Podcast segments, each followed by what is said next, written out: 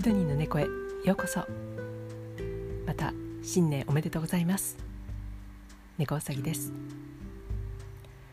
本日は月始めの恒例の読書会の日となります。新年ということで今日は少し特別会としてお送りしたいと思います。新年なので何か新年にふさわしい本がいいなと思っていたんですけどもちょうどつい最近読み終えた本で、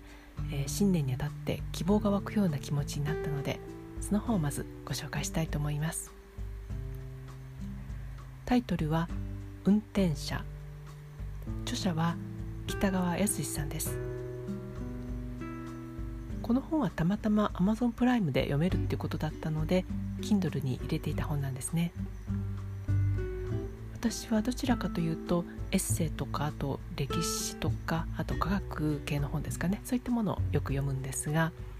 あんまり現代小説っていうのは読まないんですね。でもまあ無料なので読んでみようかなと思ったのがきっかけでした。この「運転者」というタイトルからタクシー運転手さんの物語かなと思ってたんですけども、まあ、実際それにまあ違いないんですが単なる運転をする人のお話ってことではなくって運を転ずる人という意味を持たせてあるってことも読んでいくうちに分かりました。この本はあの小説の形をとっているんですけどもちょっと自己啓発本的なところもあるんですね。でも物語としてもとっても心が温まるストーリーでいわゆる自己啓発本がちょっと苦手かなという方にも小説としても十分楽しめるいい本だと思います。触りだけちょっと、まあ、ご紹介しますけども主人公は保険会社に勤めるサラリーマンの周一という人が、えー、メインの主人公なんですね。で彼の給料は歩合制になっていて業績が悪いとお給料が下がるという厳しい世界のサラリーマンです。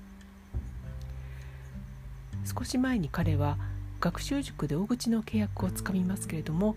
その何ヶ月か後に別の保険会社にごっそりとそのお客様を取られてしまって週一はその期間のお客様の、えー、保険料とかですかねそういったものを会社に補填しなければならなくなってもう真っ青という状態になってしまいます。そういうもう気持ち的にボロボロの状態の時に妻から子どもの教師との面談があるんだけど来てねというような確認の電話を受けてこの状況でまた雨の中行かないといけないということに非常に不機嫌になってしまいます。そのイライラしている時にふっと目の前にタクシーが止まります。行き先も言わないのになぜか学校に行くことを知っている運転手変だと思いながらも学校に着いて先生と面談はするものの大口客を失ったことでショックを受けていた周一は非常に不機嫌で先生にも不愛想に振る舞ってしまいます。そしてまた後日あの運転手の、えー、タクシーが目の前にまた止まるんですね。周一は不機嫌にその運転手に当たるんですけども運転手は感謝してくれるものだと思っていたと周一に言います。どういうことかわからないので周一が聞くとそのタクシーの運転手曰くその面談の時の先生と妻は彼が来る前に保険の話をしていてちゃんとしたお話ができればそこから芋づる式に大口の契約が取れることになっていた。ということを話すんですね。でも取れなかったのは周一が不機嫌だったからだということが分かります。その後も何度か似たようなことが起こって周一は単に上機嫌でいることのみでもそういった運がつかめずに損得感情ばっかりをしていることにも気がついて興味を持つってことの重要性を学んできます。このタクシーは不思議なメーターがあって大きな数字からだんだんと数字が減っていくものになっているんです。このメーターは何を表すのかまたそのメーターはどうしてその数字になっているのかこの運転手は何者かということでお話が進んでいきます。そして周一が思いもよらなかったことがいろいろと分かってきます。続きはぜひ本を読んでみてくださいね。このお話のエッセンスの一つとして不機嫌でいるとせっかく近くに来ている運を自分で遠ざけていることになっていて不運な悪循環になっているってことがあります。この本を読んでなるほどね。常に前向きでいることが大事なんだなと思って Kindle に入ってる次の別の本を開けると偶然にもこのエッセンスを実践されている方の本が開いてドキリとしたんですね。なので2冊目はこの本をご紹介します。その本もプライムリーディングで読めるってことで入れた本なんですけどもタイトルは「人生の教養が身につく名言集」著者は出口春明さんという方です。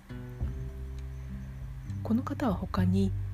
ビジネス書大賞2020年特別賞を受賞した「哲学と宗教」という哲学史と宗教史を系統だけ系統を立ててですねごめんなさい。解説されている本でも有名な方です。この本も世界の思想史がまとめられていてとってもいい本なのでおすすめです。ちょっとまあ話を戻して先ほどの2冊目の「人生の教養が身につく名言集」の本なんですけどもまず開けてドキッとした文がある出来事に遭遇した時それをどう捉えるか。人生はその捉え方によって幸せにもなり不幸せにもなるという文が目に入ってきたからなんですねまた出口さんはこの違いはその人の知識やあるいは教養によって変わってくると言っていますこの出口さんなんですけども大学卒業後に日本生命に就職されて同期の中で一番最初に部署部長職に就いたということで出世街道もトントン拍子で進んできた人なんですね。ところが50歳の時にまるであの半沢直樹のように上層部との衝突後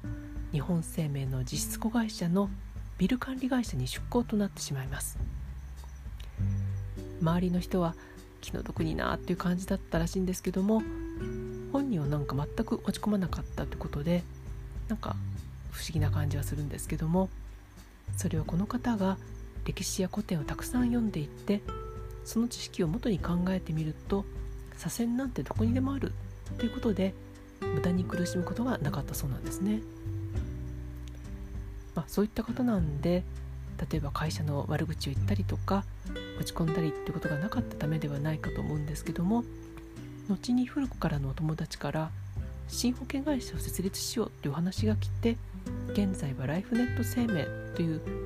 会社を立ち上げてその経営に携わっていらっしゃいます。出口さん曰くタコのように風がない時に、まあ、ジタバタしても上がらないってけどもその間は今までできなこできなかったことをして楽しめばいい。またいつ風が吹くかわからないので準備をしていくことが重要というふうに書いていらっしゃいます。この本はいろいろな古典とかあと歴史上の人物の言葉とか他にその歴史などを織り込みながら出口さんの人生のエッセイ的なところもあってこれを読んでいくとたとえ今が思うような人生になっていなくても人生を楽しむってことの大切さが腑に落ちてきます。年の初めということで皆さんもいろんな決意をされている方も多いのかなと思うんですけどもうまくいかないこともあるかもしれません。でも長い人生楽しむからこそ未来が開けるってことで是非この2冊を読んでこれからの人生をより充実したものにしていくヒントになればと思います。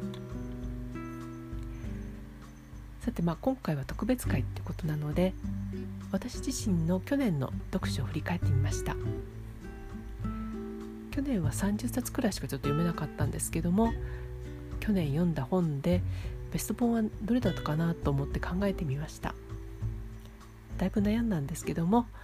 流行る2021年度猫うさぎベスト本はこの番組でも5月1日にご紹介しました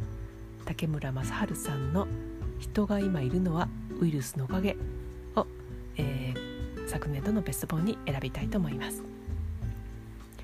お時間のある方は是非その時の回を聞いていただければと思うんですけどもウイルスというのは病気を引き起こす悪いやつというイメージしかなかったんですけども実はウイルスは私たち生物の進化に深く関わっていて私たちが誕生したのもウイルスのおかげという衝撃的な内容でウイルスを見る目が180度変わってしまいました。もちろん今も憎きコロナにはもう敵しかないんですけども生物ではないんだけれども限りなく生物に近いウイルスという存在に非常に興味を持ちました。この本は著者のウイルス愛にあふれていて非常に分かりやすく書いてあるので理系が苦手な方も全く問題ありませんのでウイルスに振り回されている現代だからこそ太古の昔から一緒に進化してきたウイルスについてぜひ皆さんも読んでみてください。それでは今年もまた通常回とともに毎月初めには読書感想会もお送りしていきますので今年もシドニーの猫にお寄りいただければ嬉しいです。それでは今日はこの辺で本日もお聴きいただきありがとうございました。猫うさぎでした。